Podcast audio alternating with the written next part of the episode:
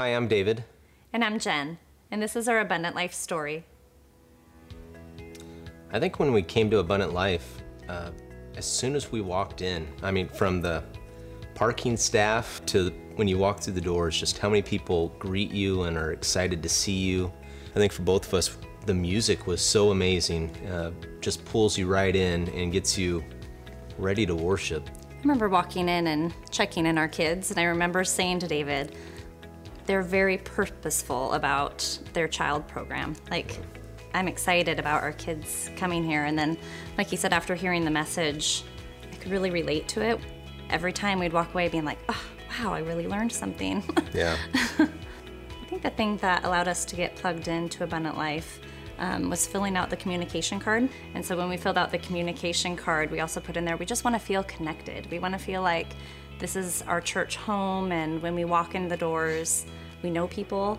And um, so immediately they said, well, life group is starting, you know, within a couple weeks, and we'd like you to join one. I think the only reservations I had about joining a life group was how comfortable would I be not wanting to ask a, a question that would seem silly. Group prayer, I wasn't sure if there'd be group prayers. That's something I have a hard time with. I, you know, I pray by myself and with the life group, one of the things I enjoyed most was when we'd have our meals, we'd eat together and we started out with a prayer and I loved that. I, I thought that was great and was a good example for me for what I should be doing at home with my family. Yeah, it's nice. We've had different focuses in the life groups, which have challenged us and, and helped us grow spiritually with our health, with our family, um, just studying different books of the Bible. So I have a really busy schedule. Uh, my wife has a very busy schedule. For me, my day starts at about 4:30 every day, and I leave the house well before I see my family. And I come home, we have dinner together. Uh, I'll spend some time with the girls, read them a book, put them to bed, and then I normally go back to work in the office until until it's time to start the day over. Uh, but there's so much more. There's so much more for my family, uh, for my spiritual growth, to connect with other people. The the life group to have these connections, these uh, extended family members. It's been amazing, and um, it's shown me that there's so much more than just working. I miss out on, I'm missing out on life, or I was missing out on life, and uh, I look forward to every Friday night. Um, I look forward to the text messages throughout the week. Uh, you know, somebody has a prayer request or uh, they just want to say hi, I'm thinking of you. Um, it's really been amazing, and uh, it's by far a priority. I think joining a life group has benefited our whole family. It feels like um, we have an extended family. We feel really comfortable when we get to church and and we get a oh hey and there's you know people checking in our kids who we're familiar with. I think what has helped me grow the most spiritually has been getting together with a group of people and having that safe environment where, or at least it made me feel safe to ask questions that I don't know if they're gonna sound silly or dumb, because um, I didn't grow up in the church. And it's been amazing for me because I've had such a desire to to connect more with Jesus and you know actually learn the stories. Um, I think Life Group has just been an amazing thing for me, and I think for the whole family. I think if you're feeling overworked and your schedule's busy, um, and you're feeling hesitant about joining a life group, that you should just let that go. Don't be going to a church for years and years and years and not feel connected like we were. As soon as we jumped into Abundant Life, we instantly felt connected and it feels like home when we're there. And I just encourage you to give it a try, try different groups, and I don't think you'll regret it. Yeah. Well, good morning. Good morning, Abundant Life. How are you? Yeah, give it up for David and Jen. Awesome. Good to see you guys. You know what? David and Jen's story could be repeated over and over with the number of couples and people who have been a part of our life group ministry here at Abundant Life Church where people get in and they meet people, they grow in Jesus, and they make these new relationships and just develop their faith, and it could be repeated over and over again. So, if you haven't signed up yet for a life group, let me encourage you to get in one for this fall season. It's going to be a great season. We're going to be launching a whole new series beginning next week, and the life groups are following those, and so I encourage you to be a part. We've got about almost a thousand people that have signed up now for life groups this fall season. And so if you're not one of them, we don't want you to miss out. And so be a part of that. So get signed up for a life group today, okay? It is so good to see you here. Such always fun to just kind of stand over here and look across and see this sea of faces and, and all of you are here and you're worshiping, and you're excited about being here. You're excited about being here, right? Yes, well, because you are my favorite service, by the way. And uh, so I'm glad you're here. And by the way, you know, the last two weeks I was in I was in Sandy one week and I was in Vancouver the next week. It's good to be back here at the Happy Valley campus because not only are you my favorite service, this is my favorite campus by far. And uh, and so now I love all of our campuses. I really do. We've got an amazing campus out in Sandy and in Vancouver. But it's good to be back. Didn't Greg and Jeff do a great job the last couple of weeks while I was gone to those campuses? They really did and carrying on the uh, series Love Is. And so we've been in this series now, Love Is. This is our eighth week, and we're going to wrap it up today. About, oh, probably 30 years ago, I was an associate pastor, and my senior pastor pulled me aside one day and he says, George, I don't know if you know this about yourself or not, but when you walk into a room, you never speak until somebody speaks to you. And I really didn't know that about me. I can understand why that would be true because I'm shy and, and I don't really care to be in large groups of people and all that stuff. And so, you know, it's really, I could see where that would be true. It wasn't because I was trying to be rude or because I was, you know, arrogant or prideful, or any of that stuff just the way I was. But it was great news. I mean, it was good to hear. And I'm grateful that he loved me enough to tell me that because it was important, especially if I'm going to be a pastor and working with people and all of that. It's good to know. It's just, just good stuff to know. And not only that, but I learned an important lesson that day. And that is that if you want to grow, if you want to develop, then you have to be open to people speaking into your life and being able to receive news about yourself that maybe isn't, you know, the, the most flattering news, but you have to be open to, to hearing those kinds of things. How many of you believe that honesty is the best policy? Yeah, honesty is the best policy. How many of you believe honesty is the best policy when the truth is about you?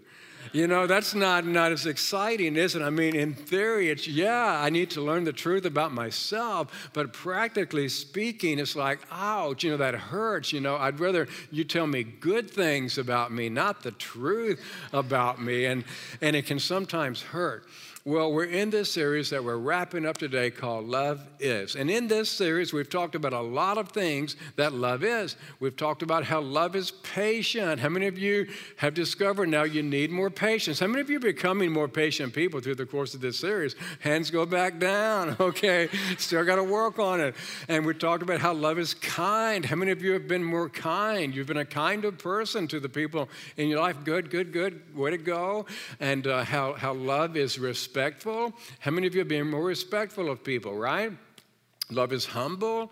Love is, uh, love is, uh, what else is love? I, I, forgot what else love is. You know, love is forgiving to people. Like, how many of you have discovered that, that you've had opportunities to forgive people over the course of the last seven weeks? Yeah, all the time. You know, asking for forgiveness and, and, and forgiving people and all of that. Today we're talking about how love is truthful. Love is truthful, and we're talking about speaking the truth in love. In 1 Corinthians chapter 13, Paul says, Love rejoices with the truth. Love rejoices with the truth. And then in the book of Ephesians, Paul writes these words He says, Speak the truth in a spirit of love. Speak the truth but do it in a spirit of love. It can be scary to tell people the truth, right? It takes courage, it takes guts. It's, it can be frightening to tell people things about themselves that maybe they don't see because you're not sure how they're going to respond to it. And so sometimes we can be a little bit reluctant to doing that, but it's necessary, you know, with husbands and wives. In fact, just yesterday, my wife and I were sitting in the coffee shop and we got into a really good conversation and it was going a little bit deeper and a little bit deeper and a little bit deeper and and you know we talked about some things to where you know i'm not going to tell you what we talked about but but you know she was talking to me about some things and i know it coming coming from a heart of love and and i received it that way but between husbands and wives between parents and children between friends between co-workers so many opportunities to speak the truth in love. So we want to talk about that today. In fact, in this chapter, 1 Corinthians chapter 13, which is where we've been developing this whole series, it's right in the middle. 1 Corinthians 13 is actually right in the middle of the books of 1st and 2nd Corinthians. Okay, Paul, who wrote the book, he, he started the church in Corinth, and then sometime later he left. Sometime after that, he heard there were issues going on in the church. There were some things that needed to be addressed. And so he wrote them these letters of 1st and 2nd Corinthians. And in practically every chapter in 1st and 2nd Corinthians, he's dealing with some kind of issue that needs to be addressed. And so this 1 Corinthians 13 kind of falls right in the middle of all of this. And so what I want us to see today, we're going to draw a lot of scriptures from those surrounding verses, but there's, there's three questions I want to ask and answer today to help us to speak the truth in love. The first question is To whom should I speak the truth in love? Okay, to whom should I do that? And then, why should I do it? Why should I even bother speaking the truth in love to the people in my life? And then, maybe the most important question is How do I do it? Okay, how do I do that? So let's answer the first question To whom do I speak the truth in love. It's not everybody, okay? You don't necessarily speak the truth in love to everybody because you don't have a relationship with everybody. What I'm talking about is speaking the truth in love to people that, that you know, people that you've developed a relationship with, people that you're doing life with, those people, not just total strangers. There are some people who think it's their spiritual gift to be everybody's Holy Spirit, and they think they're the junior Holy Spirit, and everybody's policeman, and it's their job to go around and cor- correct everybody for the wrong in their life. And say, no, look to your neighbor and say, no, it's not your job to do that. It's not your job. But we're talking about, about the people in your life that you have a relationship with. I remember uh, 27 years ago when Ann and I moved here and started Abundant Life Church before Abundant Life Church actually started on the first Sunday in June of 2000 and uh, not 2000, but 1989. I would travel around to some of the churches in the Portland area, and I would speak on Sunday morning, and I would preach on Sunday night. And I remember one Sunday evening after I'd finished speaking, I remember the church. I can picture it like it happened yesterday. After I finished speaking, this guy came up to me and almost the first words out of his mouth, and he, he introduced himself. He's a, a, local pastor, he's a pastor in the community.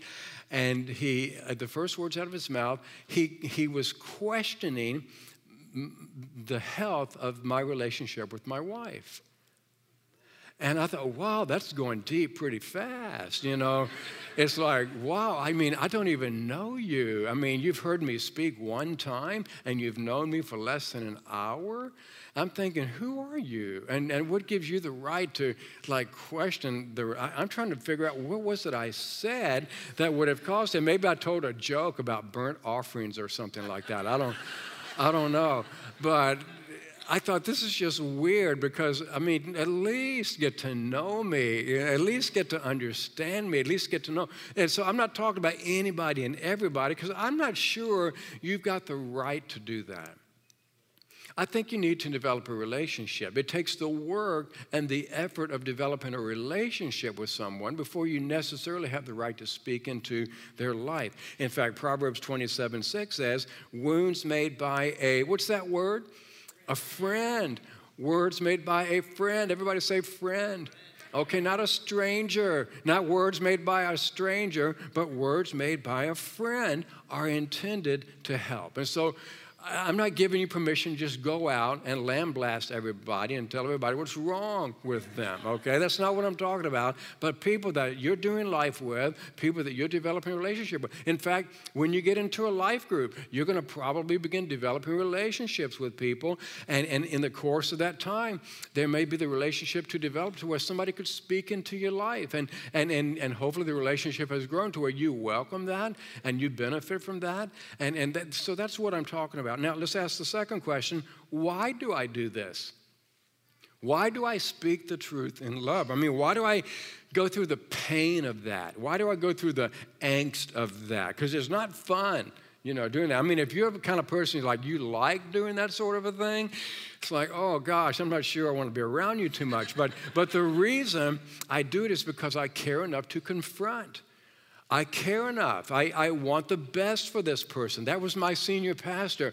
It, it, wasn't because he was jealous of me. It wasn't because he was, you know, trying to be like super pastor and, and you know, and, and condescending or any of that. But I think he really wanted the best for me because I was young and I was learning and I didn't really see this. And so he wanted the best. And, and, and so I, I'm glad he did it because it helped me. But what happens and what we discover is that the road to deeper relationships, it often goes through the tunnel of truth. The tunnel of truth. Has anybody here ever been through the tunnel of truth before? You, you probably have an idea of what I'm talking about the tunnel of truth. In 1 Corinthians chapter 4, Paul he, he begins by saying, I'm writing these things to you not to shame you but to warn you as my beloved children. You see, you and I have a choice to make when it comes to the relationships in our life. Either our relationships can be uh, shallow and superficial, or they can be deep and mature. You get to choose. With your spouse, you, you, can, you can have a deep and mature relationship, or you can keep it shallow and superficial. And the way you keep it shallow and superficial is you never talk about the elephant in the room. You just keep things on a surface level and you just smile and you just pretend that everything's okay when both of you know it's not. And, but if you want a deep relationship, a mature relationship, or one that's going to grow, you'll talk about some of the tough stuff. But you do it in a way that, that's loving, but you're going to go through that tunnel of truth. Listen to the compassion in, in Paul's voice when he, uh, when he writes. He says, I'm writing these things not to shame you. It's not to shame you, but to warn you. Proverbs 24, 26 says, An honest answer is the sign of true friendship. Aren't you grateful when people can actually tell you the truth about yourself? And they do it in a loving way, and, and they do it, and you know they're doing it because they care about you? Because they love you. You ever have food in your teeth and, and only to find out after you've had several conversations with people and not a one of them told you? Aren't you appreciative of the one person who loved you enough to say, hey, listen, Paul, I don't think you know this, but you got like a big piece of salad right there? Okay? Remember a story I told you about probably about a year or two ago? I was getting my microphone put on one Sunday before church, and I was back in the green room, and they were getting my mic put on, getting it hooked on my collar, and getting all that stuff right. And the entire time, I had a booger right there on the end of my nose. You remember that? You remember that? Why do people remember things like that? And, and he didn't tell me. He didn't tell me until after the first service is over. I go back to the restroom, and you know, I'm trying to, you know, all this stuff. I look at, my dear, I've got a booger on the end of my nose. And nobody told me. Come on, we're friends. You can tell me. I give you the permission, okay? If ever you see a booger on my nose, if you see food in my teeth, tell me, okay? Let me know. You've got permission to do that. And, but, but anyway, you and I are going to go through the tunnel of truth, and an honest answer is always a sign of good, true friendship. Now, in the tunnel of truth, however, when, when you start to enter into the tunnel of truth, everything in you is going to want to put the brakes on and you're going to stop and you're going to turn around and go the other direction. You're going to try to sidestep it, you know, try to take a detour because you're not going to go through it. Nobody wants to go through the tunnel of truth. And fortunately, some tunnels, they're small, they're short, and they're not too bad, okay? Like, I mean, if you go through, like Highway 26, right, going out to the coast, there's a tiny little tunnel you go through. How long does it take you to go through that? You know, maybe what, 10 seconds, five seconds, something like that. That's not too bad. And so every so every now and then, when you know you got to sit down with somebody and say, "Hey, listen, I don't know if you know this, but let me just tell you this." You go, "Hey, thank you, I appreciate that. That's awesome. I really appreciate it." And you go on, and that's it, and that's great, right? And you appreciate that. That's a nice little short tunnel. That's okay. But sometimes they're long tunnels, and sometimes it's like, are we ever going to get through this? I mean, we've been talking about this for like three hours, and now we're bringing it up again, and we've got to talk about it some more, and then it resurfaces again next week. It's like it goes on and on and on because you got to talk about it. It's deep stuff. It's difficult. How many of you have ever been to the East Coast around um, uh, oh, what's it called? Hampton Roads, the Chesapeake Bay Bridge Tunnel? Anybody ever been on that tunnel, bridge tunnel? Anybody here? Nobody? Wow. If you ever, yeah, right here, just so you know what I'm talking about. If you ever go back to Chesapeake, Virginia, I'm from Virginia, and so I got to drive on this thing several times. It's this tunnel that, that connects the eastern part of Virginia to Hampton Roads. And this, this bridge and this tunnel, it's like one of the seven wonders of the geographical, not geographic, architectural world. This thing is huge. And it's like, guess how long it is? It's like 17, it's just a little over 17 miles long. I mean, is anybody here have a fear of bridges? Yeah, well, you don't want to be on this one. I'm telling you. Wow. And, and you notice how it goes and it makes that curve, and then all of a sudden it disappears. It's like, it's not like they stopped building it or anything. It's like, no, it goes down into the water, and now you're under all this water. You're in the middle of nowhere. It's dark, and what do you think? It's like, man, I'm going to have a flat tire. What if I run out of gas? What if we have an accident? We're going to be stuck here for like three hours or 24 hours. It's like, oh my gosh, that's scary the Chesapeake Bay Bridge Tunnel. Don't be looking it up during church, okay? You can and check it out. It's, it's like crazy long. Sometimes going through the tunnel of truth is that way. It's like, is this ever going to end? But it's deep, it's dark, it's scary, and it takes courage to get through there. But you got to go through it. You've got to go through it in order to get to the other side. If you want to get to the other side, you've got to go through it. And some of you want to get to the other side with your relationship. You want it to go deeper. You want it to be better. You want it to be richer and stronger. But I'm telling you, to get there, you're probably going to have to go through the tunnel of truth. And that's okay. That's okay. As long as you do it in love. And we're going to talk about that in just a second. So well, let's just talk about it right now. How do you navigate this? How do you speak the truth? In love. Now, circle those two words, truth and love, because both are important. Both are important. What if I invited you over to dinner to my house, and, and after we prayed, I say, oh, hey, wait, wait, wait, just before we eat dinner, let me go get a bottle of Clorox, and let me have you put some Clorox on the food. You know, you would think, what is up with that? Well, you know, chlorine, as you know, is a poisonous gas that gives Clorox the, that nasty odor, right? Nobody wants just Clorox. But if you were to, to mix chlorine or chloride with, with sodium, what do you get? Because sodium is an element that is always is attached to another. You get common table salt, right? Well, you don't want Clorox by itself. And, and, and salt, you know, mixed with, you know, with that, when you put the sodium together, you get salt. Well, that's the idea between truth and love.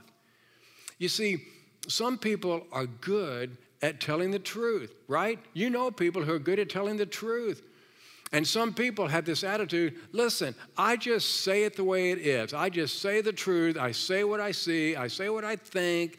And I just let the chips fall where they may, right? And there are people who do that. And what they're saying might even be truthful, they might be spot on.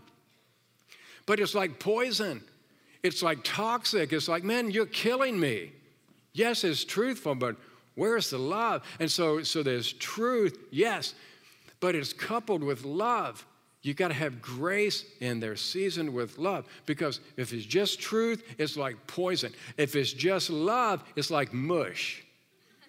Okay? And it's like lovey dovey and all that, and you never really talk about serious stuff because, you know, I got to be loving and I don't want to hurt their feelings and I don't want to bring up something that's to make them feel bad and stuff like that. Well, that's all love okay? And, and relationships just don't mature if that's all it is, and nor do they mature if it's just all truth, because now you're killing people and you have this relational wreckage, you know, in your wake.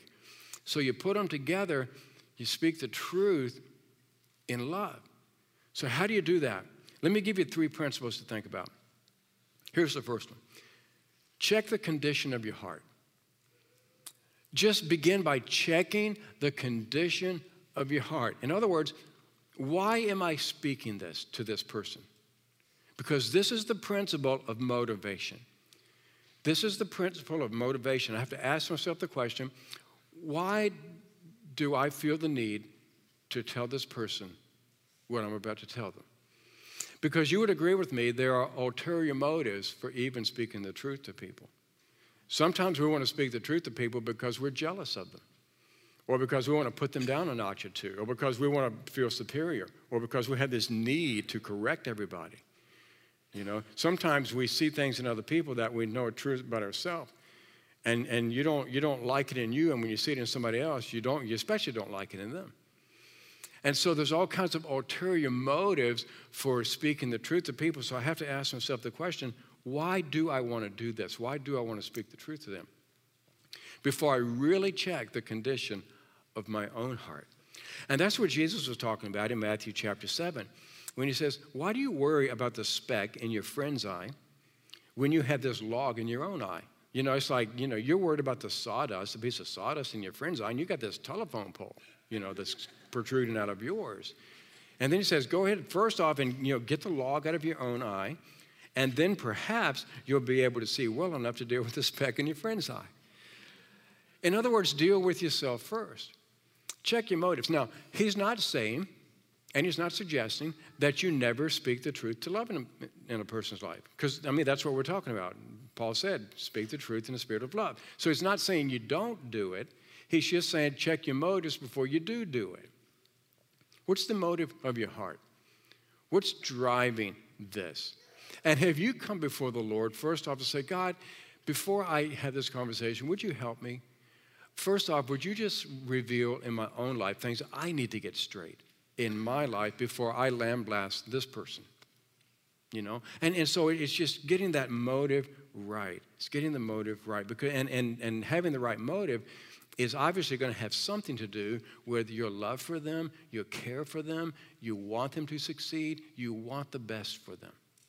And you know that's where it's coming from. 2 Corinthians chapter 12 says, Paul says, you know, I told you all this stuff. He says, We told you this as Christ's servants because everything we do, dear friends, it's for your benefit. It's for your benefit.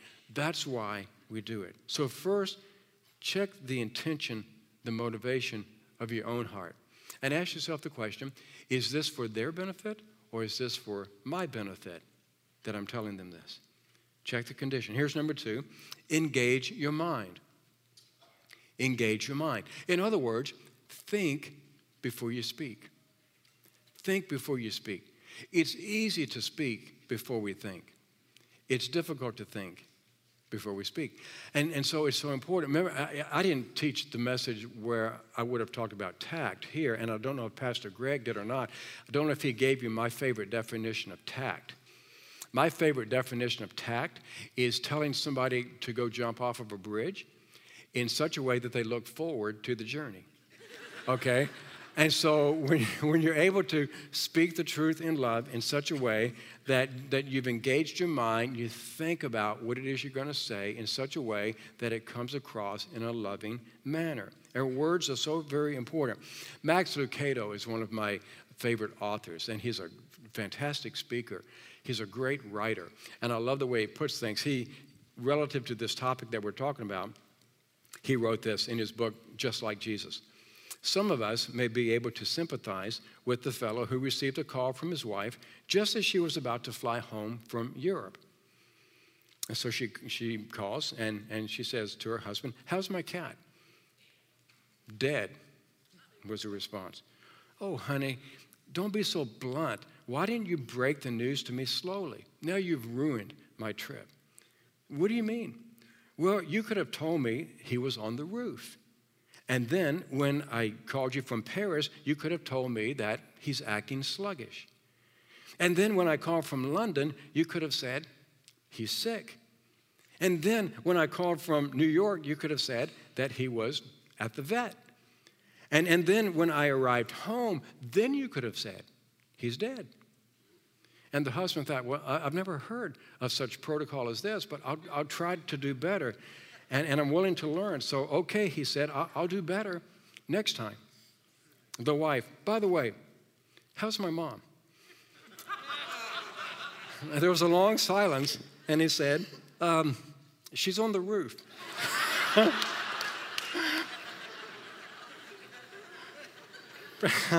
Proverbs 16 says that, that intelligent people, they think. Everybody say think. Intelligent people think before they speak, and what they say then is more, uh, it's more powerful, it's more persuasive. Think before you speak. Engage your mind before you open your mouth. This is the principle of consideration. You're wanting to consider the other person's state of being. You want to consider their emotions. You want to consider their feelings. You want to be gracious. You want to be considerate of, of these people. 2 Corinthians chapter 2, verse 4, Paul says, I wrote you out of great distress. He says, I wrote all this to you out of great distress, out of great anguish of my heart, with, with many tears. I mean, you can hear the emotion in, in, his, in his words. He says, I wrote not to grieve you, but to let you know the depth of my love for you. He was being very considerate of them. He was talking to them about some really tough issues. Go read 1st and 2nd Corinthians. Tough issues. And he says, You need to know that when I wrote this, it was through tears. I was in anguish. I was in pain writing this to you because I was I so wanted to be considerate of your feelings and, and what this might do to you, what this might mean to you. But it's out of the depth of love for you that, that I, I did this. So when you had this loving confrontation with somebody who means a lot to you, whether it's a son or a daughter, a spouse or a friend or whatever, there are three things that, that you might think about. Let me encourage you to think about this. Think about when you will say it. How many of you believe that time is important? Yeah, time is important. You know, when you're going to say something is so important. Proverbs 25 says, A wise friend's timely Timely reprimand is like a gold ring slipped on your finger. Timely words. Timing's everything. It's just not smart. You know, um, the night before you leave on vacation and you say to your spouse, you know, have you ever thought about going back on that exercise and diet program that you used to be on? You know, timing is everything, okay? I remember, speaking of timing, my wife, when she was 12 years old, when she was just a little girl, which, by the way, she'd be 65 tomorrow. This is a long time ago. Yeah, and she don't mind me telling you that because she's beautiful. She's beautiful. She don't look 65 at all. If you see her, if you know her, she's not here. I can, I can. She's not here, or else I probably wouldn't have said that. she, she's. Well, you are here. Where are you? I'm so glad I said you. she's beautiful. And she, I know my face is getting red right now, but Am I not right in saying that you're okay with me saying that? Am, am I okay? Yes, okay, good. So she's 12 years old. That will teach me. She was 12 years old. She was 12 years old when, when, when, she, uh, when she said, I want to marry a pastor. I, I want to be a minister's wife. That was her lifelong dream. And so, you know, we met in, in college. We, we were born in the same hospital, went to the same junior high and high school, but she's a couple years older than me, and uh, four, almost four to be exact. And, um, and, and, and so, and so we got married between my sophomore and junior year of college. Got married between my sophomore and junior year of college, in Bible college. And it was on our honeymoon that I said to her, You know, I'm not sure I want to be a pastor. And that broke her heart. And she was up, and, and she was up in the room crying. I was down trying to get stuff out of the trunk, and I didn't know that she was up crying. And I said, I don't know if I want to be a pastor. To make matters worse, I said, I think I want to be a policeman. Horrible timing, bad timing. Not smart, not smart at all. That was dumb. And so when you say something is important. What you say is important. Proverbs 25, the right word, everybody say the right word. The right word at the right time is like a precious gold set in silver, okay? The right word. And, and what that means, and when I say right word, don't use phrases like you always or, or you never, okay? Because nobody always does anything, okay? Nobody never does this or whatever, okay? So don't use, and don't use sarcasm. Some of you are good at sarcasm, okay? I can be pretty good at sarcasm. And so you have to be careful not to stick that knife in there and kind of twist it around, okay? It reminds me of Winston Churchill. He was great at sarcasm. And Lady Astor, uh, a friend of his, and, and, and, and she, said, she said to him one time, she said, she said Churchill, if, if I were your wife, I would put arsenic in your tea. yeah, that's what she said. And he was so quick, he came right back and said, well, Lady Astor, if you were my wife, I'd drink it. Isn't that great? Yeah. And so, so what you say when you say it, and then how you say it. How you say it is important. Listen to Proverbs 12, 18, how you say it. Thoughtless words, thoughtless words can wound as deeply as any sword, but wisely spoken words, circle those words, wisely spoken words, they can heal. They can heal. Thoughtless words can hurt deeply. Thoughtful words can heal. So think about when, what, and how you say it. Here's number three. So check the condition of your heart, engage your mind. Number three, season your words. Season your words. Season your words. Some people are very powerful personalities, and some people have very dominant voices, and some people have the ability to run over people with their words, right? Like a steamroller and just flatten people into the ground. And some people have the ability to take their words and use it like a club and just beat people over the head with it. Some people have the ability to do that. And even, even if you don't have the ability to do it, you know, we, we all can be prone to, to doing that. And Proverbs 12 says that a word of encouragement does wonders. A word of encouragement does wonders. Season your words with, with, with um, encouragement. Encouragement. This is the principle of affirmation. The principle of affirmation. Even when you speak the truth in love to people, you can still affirm people. You can raise their value. You can appreciate them. That's possible to do. In 2 Corinthians chapter 7, listen to this again. This is in the midst of all this difficult stuff that he's writing to them. Notice what he says in the midst of this. He says, I have great confidence in you. I have great confidence in you, and I have a lot of reasons to be proud of you. Isn't that great? In the midst of all these difficult things, I have confidence in you. You can do this. I have a lot of reasons to be proud of you. So check your heart, engage your mind, and season your words. And hopefully, when you speak the truth in love, as, as you engage in those conversations with, with your friend or your spouse or whatever, the response will be like what Paul describes in 2 Corinthians chapter 7. He says, I know I distressed you greatly with my letter. Although I felt awful at the time, I don't, I don't feel bad now that I see how it turned out. The letter upset you, but only for a while. You were jarred into turning things around. You let the distress bring you to God. And that's what I was hoping for in the first place when I wrote the letter. Here's a verse that's not in your life notes, and I want to close out the message with this verse Colossians chapter 4, verse 6. You might write this down. These, again, are the words of Paul. He says in Colossians 4, verse 6, Let your conversation be gracious and attractive, so that you will have the right response for everyone. Isn't that good? Let your words be gracious, let them be attractive, so that you'll have the right response for everyone. Love is. How would you complete that statement? Love is. No, no. Love is hard. Love's difficult. Love takes time. Love can be very demanding. There's a lot of ways you could finish that. Love, love is, it's painful. Love's difficult. Love matters most. Love matters most. That's where we started this journey. Paul says it doesn't matter what you say, it doesn't matter what you know, it doesn't matter what you do, it doesn't matter what you give, it doesn't matter all that stuff. It doesn't matter if you don't have love in your heart. He says that's the most important. When he concluded this chapter, chapter 13, he finished out by saying, And now abides these three things faith, hope, and love. And what did he say is the greatest of all? He said, Love. Love's the greatest of all. Love's the greatest of all. My prayer for you, my prayer for myself, is that as I grow more and more in Jesus Christ, that I become a more loving person. Because all of these descriptors, love is patient, kind, forgiving, all these things, it's a description of Jesus. And my heart is to be more like Jesus. I pray that for you, that you'd be more like Jesus. Is it easy? No. Is it possible? Yes. You can. You can.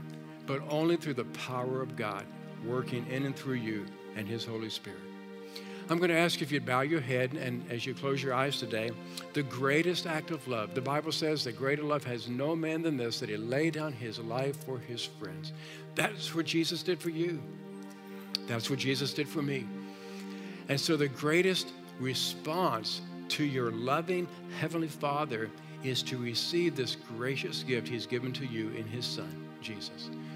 Today, if you've not received Jesus into your life as your Savior, and that's your desire, I'm going to ask if you would repeat this prayer after me in just a moment. And for those of you who've made the decision to follow Jesus, if you also would pray this same prayer.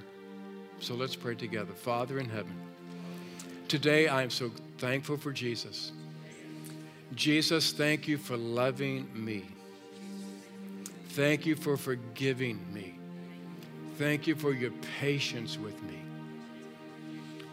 Today I humble myself before you. And once again, I ask you to be my Savior and Lord. I choose to follow you. And I pray this in your name. Amen.